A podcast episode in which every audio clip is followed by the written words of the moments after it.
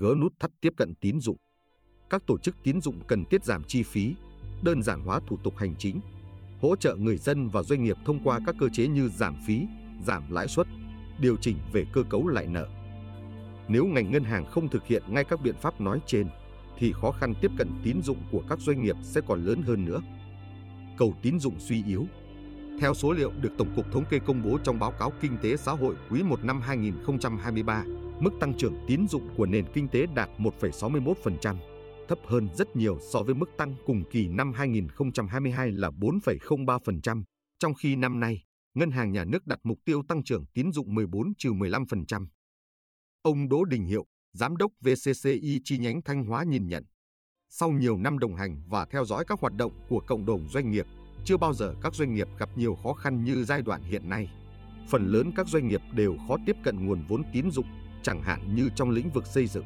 Hiện có những công trình đã bắt đầu triển khai xây dựng, nhưng doanh nghiệp còn đang loay hoay do giá nguyên vật liệu tăng cao bất thường. Điều này dẫn tới việc không sản sinh ra các khối lượng sản xuất tại các công trình để hình thành tài sản đảm bảo TSDB, từ đó càng khó cho việc tiếp cận các nguồn vốn vay. Thậm chí, có những doanh nghiệp tiếp cận vốn dễ dàng hơn chút thì lại không hấp thụ hết nguồn vốn vay. Giải pháp nào gỡ khó? Theo ông Đỗ Đình Hiệu, doanh nghiệp đang trong giai đoạn khó khăn. Khả năng tiếp cận vốn cũng tùy khả năng. Điều kiện của từng doanh nghiệp, trong đó điều kiện về TSDB như lúc doanh nghiệp còn khỏe rõ ràng cũng khác. Chẳng hạn như thị trường bất động sản bất động sản đang rất ảm đạm, tài sản đảm bảo của các doanh nghiệp từ trước đến nay đều là bất động sản hoặc những tài sản kiến trúc trên đất thì việc định giá sẽ phần nào giảm giá trị.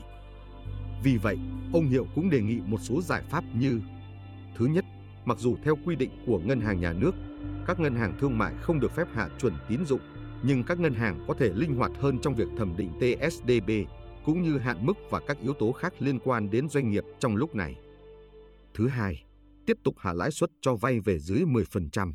Bởi ngân hàng nhà nước đã hai lần giảm lãi suất điều hành thì các tổ chức tín dụng cũng cần chủ động thực hiện theo.